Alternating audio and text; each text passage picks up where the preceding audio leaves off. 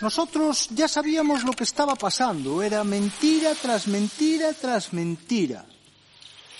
Este que habla es Nito, uno de los miles de marineros de las Rías Baixas que salieron a combatir el fuel en sus embarcaciones y que con medios totalmente artesanales impidieron que la marea negra entrase en las rías. Nito tendrá unos 50 años. Tiene un timbre de voz agudo, lo cual a mí inevitablemente me hace pensar que es rubio. E incluso me atrevería a decir que tiene bigote. Cuando empieza a hablar, los motores cesan y solo se escucha el sonido del agua y de las bateas.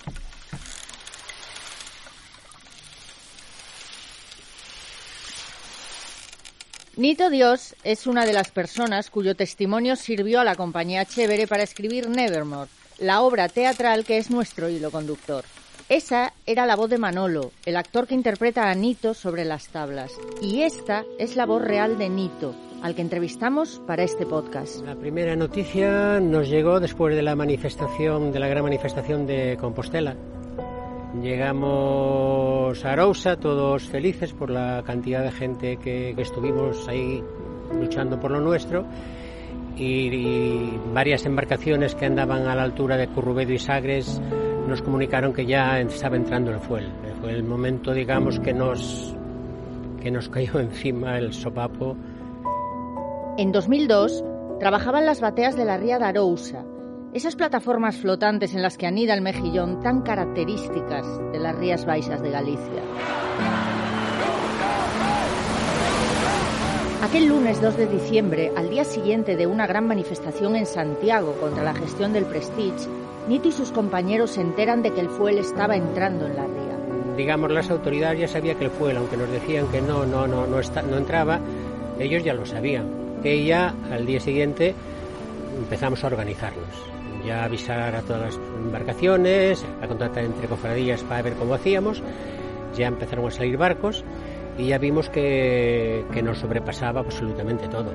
Ya estaba aquí en la entrada de la boca de la ría. Y fue donde nos dijimos, hay que ir a por todas.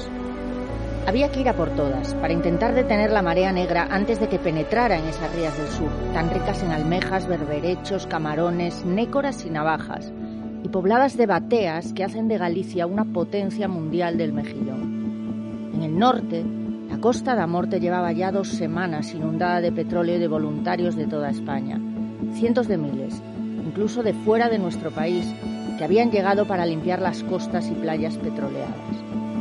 De eso hablamos en este segundo capítulo, de la marea humana que se movilizó sin medios ni ayuda para combatir el fuel derramado por un viejo petrolero. Prestige, cuando el mar se quedó mudo.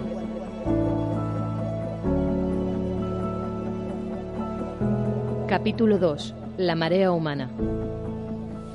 Yo la primera vez fui a limpiar a la playa de Seiruga, en Malpica. ¿Dónde me pilló a mí el Prestige? Por no acordarme, no me acuerdo ni de mí mismo. Me sentía muy pequeño. ¡Nos mintió! Llegué aquí un día de un temporal tremendo. ¡Amigo del barco! Bueno, pues me cogió comiendo. Yo estaba en casa, viendo el telediario, en el que decían que había unas barreras para que no llegase el fuel a tierra y tal. Yo miraba por la ventana y tenía el chapapote en la puerta de casa.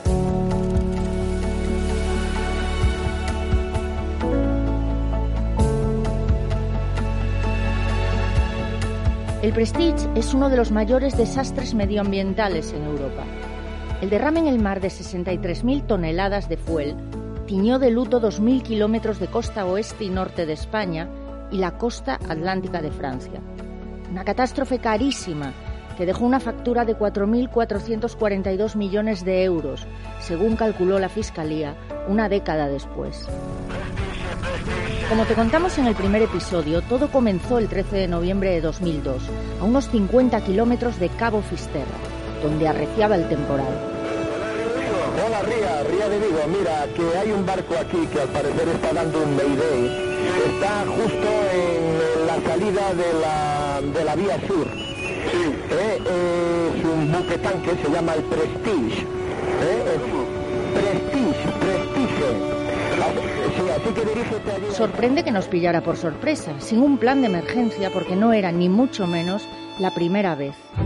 En 1970, el Policomander explota en la Ría de Vigo. En 1976, el Urquiola explota a la entrada del puerto de A Coruña. En 1987, el Casón explota frente a Costa da Morte. En 1992, el Mar Egeo explota también frente a Coruña.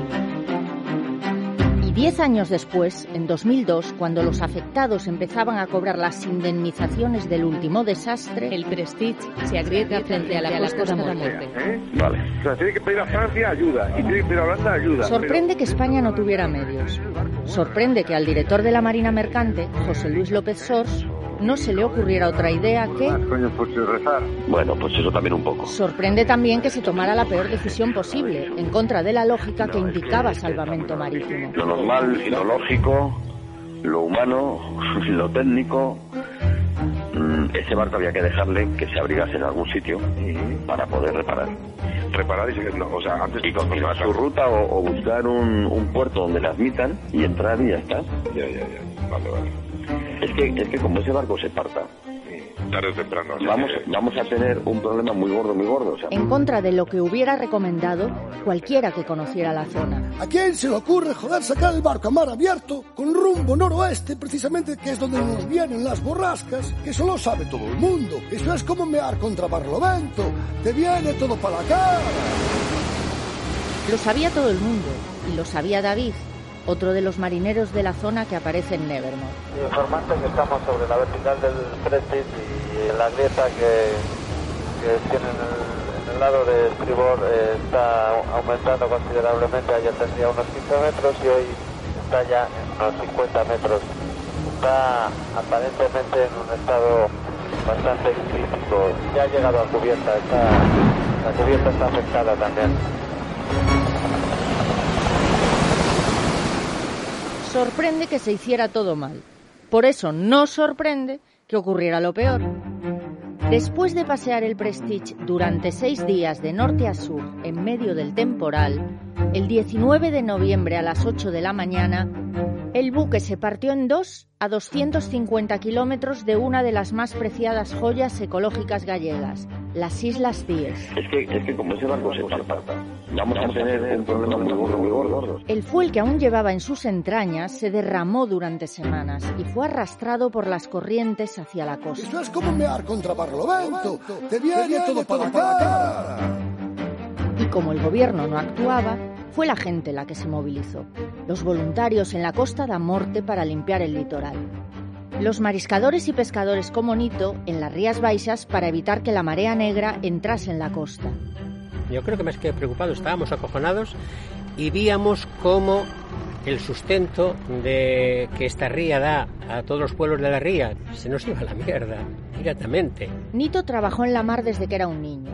Ahora está jubilado. Nos guía por el muelle de Sufre, en Illa de Arousa, donde está la mayor flota de la ría, para contarnos cómo se fraguó el combate. Todo lo organizamos nosotros, las autoridades no estaban. Las autoridades solo estaban preocupadas en decir, no hay fuel. Sabíamos que era una guerra y que había que intentar combatirla. Evitar la entrada del petróleo era una cuestión de supervivencia para la gente de la ría. Estaba en juego su sustento, su entorno, su modo de vida. De los poderes públicos no obtuvieron más que alguna ocurrencia peregrina. Pero aquí lo que más dieron al principio, cuando iba a llegar el fuel, eran plásticos para cubrir las bateas por fuera, con piedra, una cosa ilógica. Aquí no lo puso nadie. Era sin sentido. Plástico negro, rollos de plástico. No hubiera servido de nada cuando llegó lo que el gobierno aseguraba que no iba a llegar. Una enorme mancha de fuel apareció en la boca de la ría de Arousa a merced de vientos y mareas.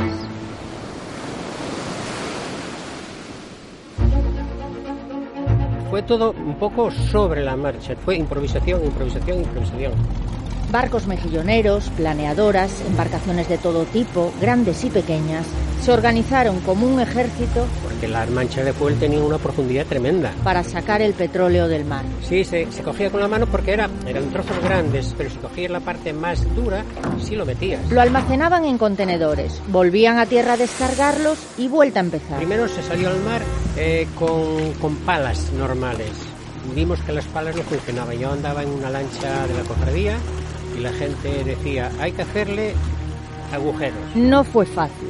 Pero al día siguiente le decíamos, no, 5 agujeros no, solo 2, porque sale el agua, pero también sale el fuel. Hubo mucho ensayo y error. Le decíamos agujeros, no, hay que hacerle un lateral. Mucha intuición e improvisación. Y aquello olía que tiraba para atrás. Entonces venía alguien y te decía, bebe leche, bebe leche. Pero luego venía otro y te decía, no, leche no, come chocolate.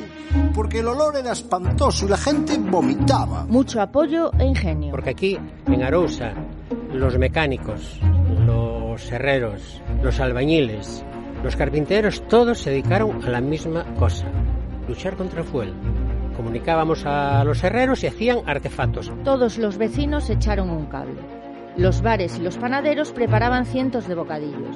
Los camioneros traían arena para que las mujeres limpiasen el petróleo de los barcos y los contenedores. Los críos se negaron a ir a la escuela. Estaban en el muelle limpiando los cacharros. Aquí limpiaron todo el mundo, incluido las monjas, estuvieron en el muelle limpiando. Todas las mujeres, los hombres, los artefactos se limpiaban para el día siguiente y las mujeres... Al llegar los hombres o las planeadoras los despelotaban directamente, plac, los limpiaban y ropa. Era tren de lavado, era un puto tren de lavado. Y hasta el cielo colaboró.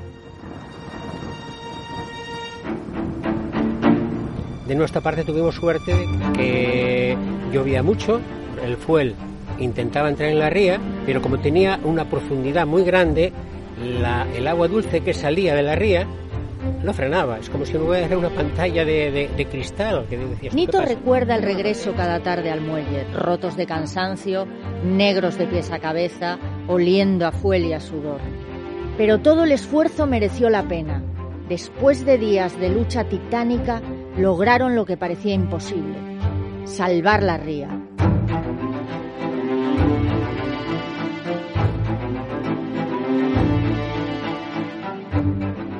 No solo la suya. Su ejemplo sirvió a los pescadores de las rías más al sur. Había unas manchas enormes que estaban llegando ya a salvo a tierra. Había un barco francés con skinners. Me acerqué al barco, le dije al capitán, ¿te puedes retirar? Nos encargamos nosotros. Y dijo, pero no podéis, si nosotros no podemos. No te preocupes. Llamé por el canal que teníamos y aparecieron cientos de embarcaciones pequeñas y barcos grandes. Y en una hora lo cogimos todo. Los franceses no se lo creían. También a los marineros del país vecino, que poco después tuvieron que enfrentarse en sus costas a una situación parecida. Yo miraba para el capitán allí en la borda, pensando, esta gente está loca, está loca. Pero aquel día, la Mancha no entró. El Parlamento francés, en su informe sobre la catástrofe del Prestige, reconoció la eficacia e importancia de los barcos gallegos. Habían conseguido retirar del mar más fuel que los barcos anticontaminación.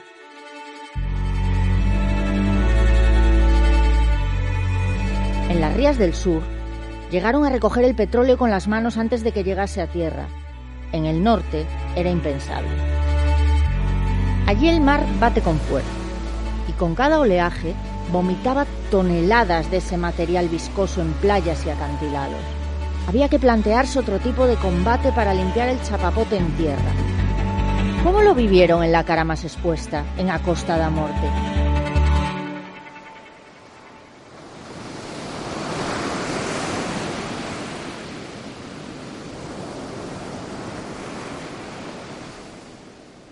Sven es alemán. Es una de esas personas que trajo el Prestige y se quedó en Galicia.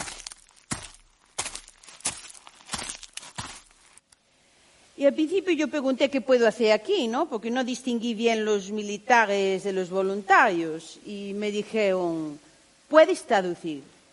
Eran ingleses y entonces necesitaban traducción. Así anduve un día con ellos y a ver cómo se trabaja, como se descontamina con ellos, pero me dijeron, tú eres inteligente, organiza. Y yo dije, no, yo mañana voy a ponerme aquí al chapapote como el resto. No, tú vales para otras cosas, intenta organizar. Sven fue uno de los miles de voluntarios que llegaron a limpiar el litoral con sus manos.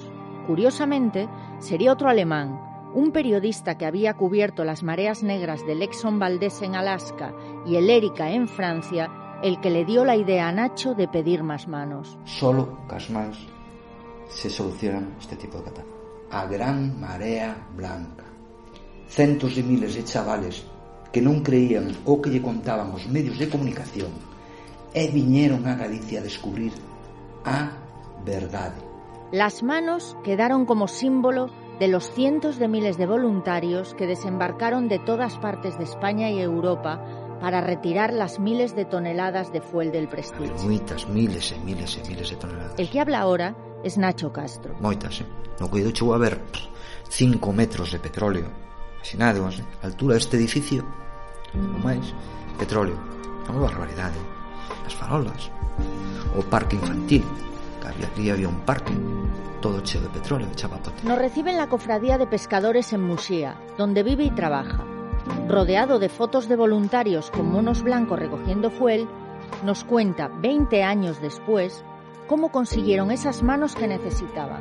Entonces no había redes sociales, así que Nacho decidió hacer un listado de universidades de España e entre o 19 ou 22, 23 empezará a mandar correos electrónicos a médula da sociedade. Onde está o cálculo puntivo da sociedade?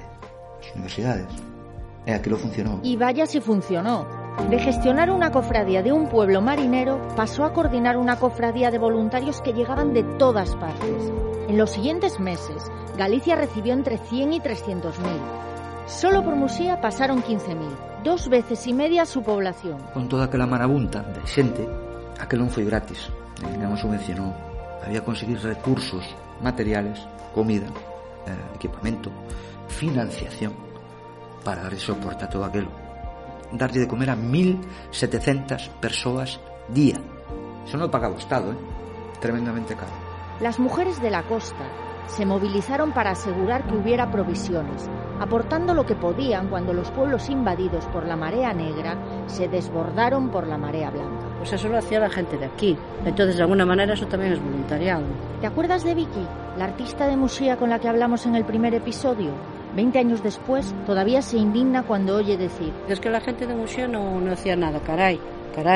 Dar de comer a todas aquellas personas y organizarse. Iba a pie de playa para llevar comida, para ayudarles a quitarse los guantes, ayudándoles a quitar la ropa y tal. Hubo mucha gente que tuvo gente en sus casas. Tenías las puertas abiertas de casa todo el día, pues para quien quisiera venir a ducharse o a comer o a lo que fuera. Hacía falta protección y ayuda para esa riada ciudadana que se pasaba el día retirando de playas y rocas aquel material corrosivo.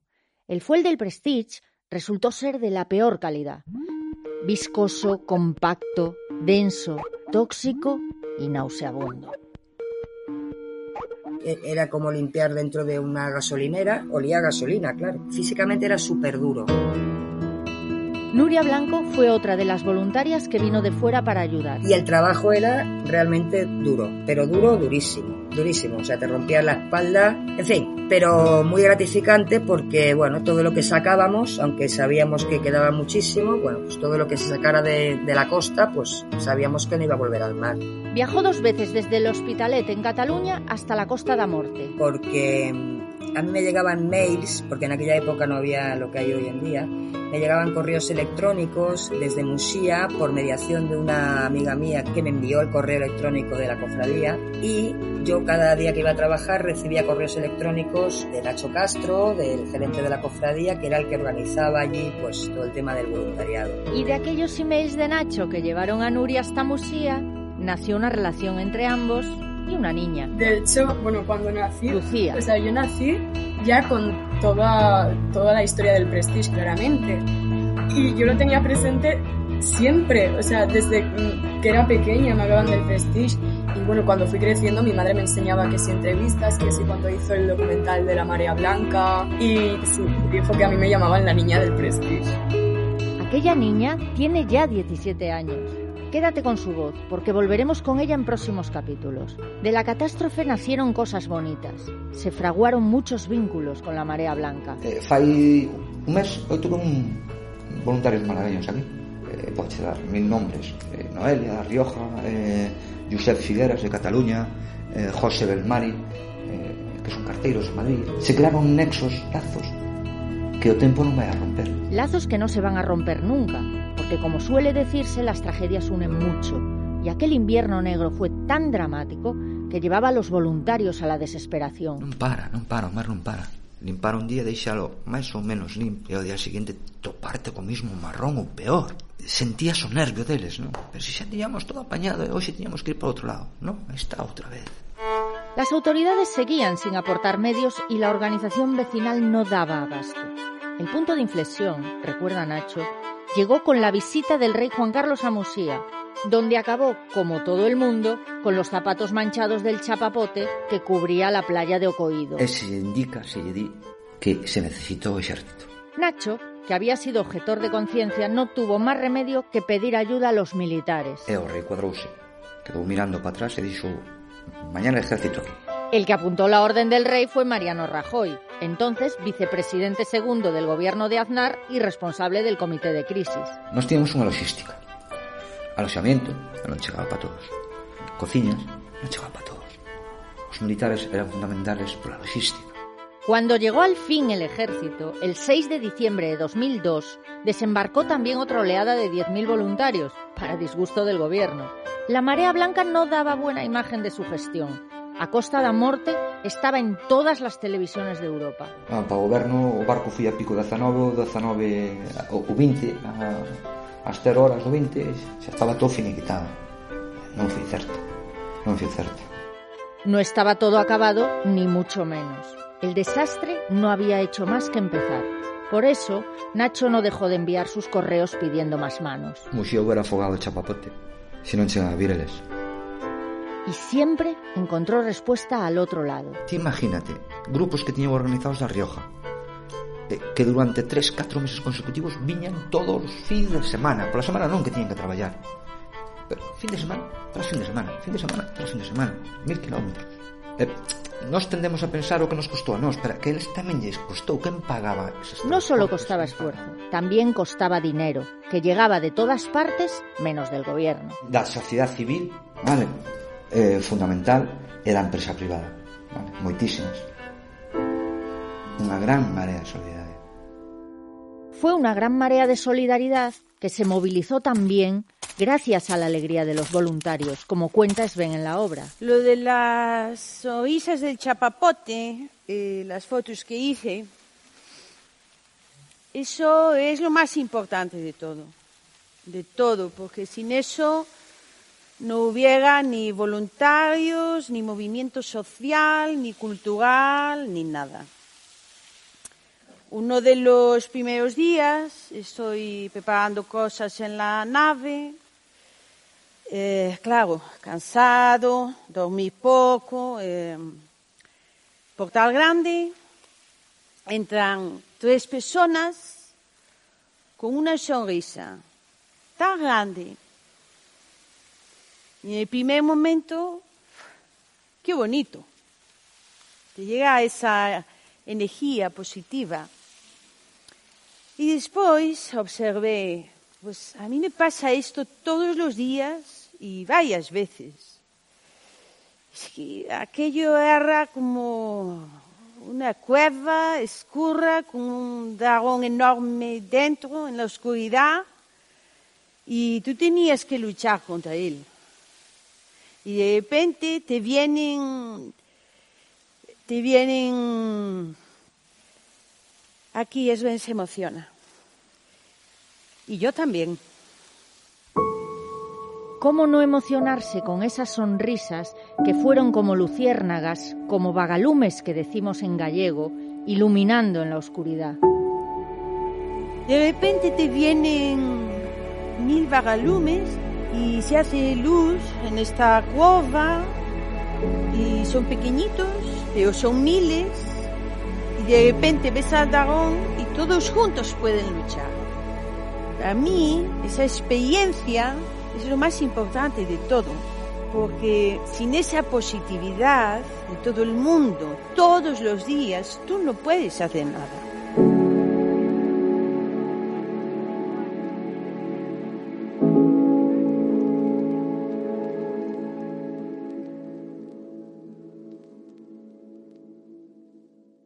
Pero no todo fueron luces. También hubo claroscuros. Y la gente con el nunca más. Y el gobierno se achicó. ¿Y qué dijo el gobierno? Dinerito fresco. Y mandaron a Fraga, a los fragasaurios, con el sobre debajo del brazo para comprar las voluntades, joder, que se compran con dinero. Y las de los gallegos van un poquito más baratas que otras, ¿no? ¿Por qué? Porque somos minifundistas. Dicen que esto es el Far West y lo es.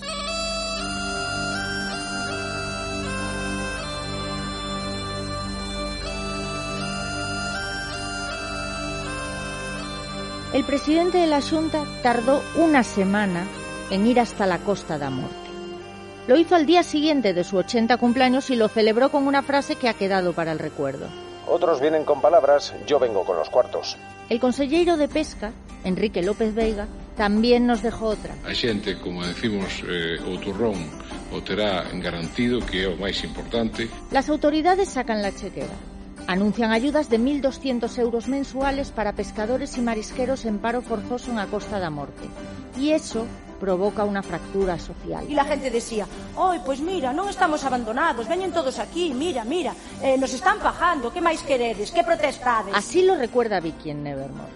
A nosotros nos cuenta que en bares y tabernas de Muxía, cuando oían nunca máis, algunos respondían, outro máis, que veña outro petroleiro. Se trabajó bastante lo del outro máis. Desde el poder. Vicky está casada con un marinero. Este pueblo fue escogido como un ejemplo de la zona cero está con nosotros, la zona cero apoya al PP. Se hizo un trabajo muy pensado para desprestigiar la respuesta ciudadana. Mientras unos atacaban a los que protestaban. Un día entramos mi marido y yo en un bar a colocar unos carteles y un vecino que nos conoce de toda la vida dijo en voz alta, mirade para ahí. Eses dous etarras. Otros criticaban a quienes se quedaban quietos, a quienes se conformaban con las ayudas. É un auténtico infundio. As calumnias que levantaron ese tipo de axudas son as que se establecían cando a flota española do sur non podía pescar en Marrocos e se daban unha serie de axudas moi parecidas aos ERTEs de hoxe en día. La ruptura no se produjo solo entre vecinos del mismo pueblo o entre pescadores y voluntarios, también entre norte y sur. Si eras marinero, 250.000 pesetas. Si tenías barco propio, otros 250.000. Tu mujer redera, que no fue redera en la vida, pero cotizaba por redera, otras 250.000. Si tenías un hijo, aunque fuera tonto, venga a limpiar con los de Traxa. Así lo cuenta David, el marino. Había familias que llegaban a cobrar 6.000 euros al mes, mucho más de lo que podía ganar faenando un pescador en la Costa da Morte. Cundió la idea de que unos habían ganado con el desastre mientras la mayoría había perdido, aunque las ayudas por paro forzoso habían sido las mismas para todos. Exactamente igual, arriba y abajo, al norte y al sur. ¿Qué ocurre? Que era significativamente más beneficioso para la gente del norte, que no estaba acostumbrado a obtener aquellos rendimientos del marisqueo a pie, que entrara tanto dinero de repente. Salvador Lago era entonces mariscador en Corcubión, pequeña localidad de a Costa da Morte, y dirigía la Asociación Galega de Mariscadores, que representaba a todo el gremio.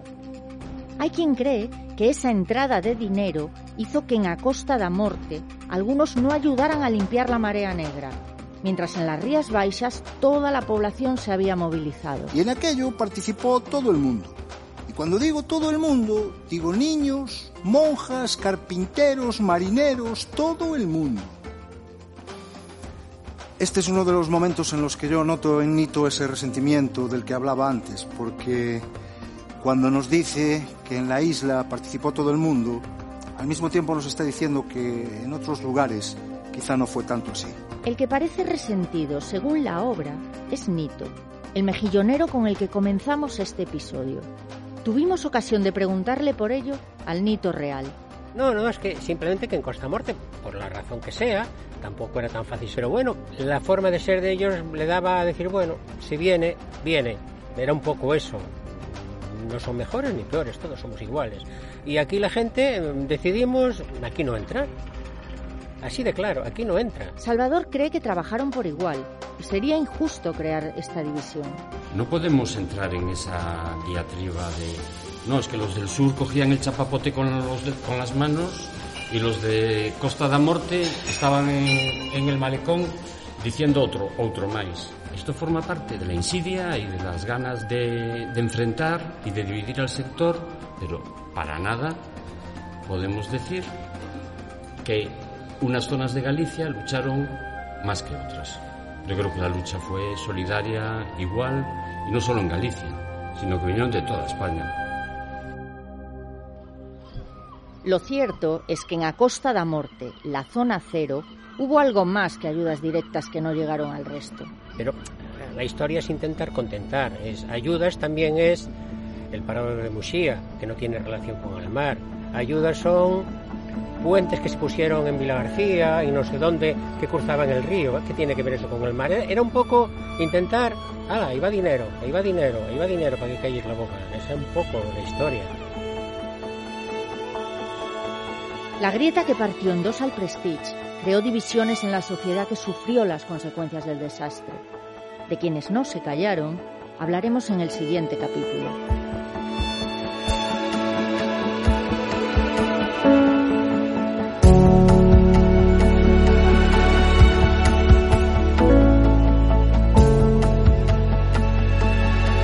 Cuando el mar se quedó mudo es una producción de La Máquina Blanda y Carne Cruda. Celu Robles y Carlos Hurtado han hecho el montaje y el diseño sonoro. Celtia Tabeallo, la coordinación y producción. Paz Galeana, el diseño gráfico. En las redes está Marta González. Y en la fotografía y el vídeo, Álvaro Vega. Elena Gómez y Ray Sánchez han puesto su voz. El guión lo han escrito Paola Ovelleiro, Rocío Gómez y Javier Gallego, director de este podcast. Yo soy Ana Pardo de Vera. Queremos agradecer a Grupo Chévere por compartir los sonidos de Nevermore con nosotras. Si te ha gustado, difunde y comparte. Y habla bien de nosotros en las plataformas, las redes y en las plazas.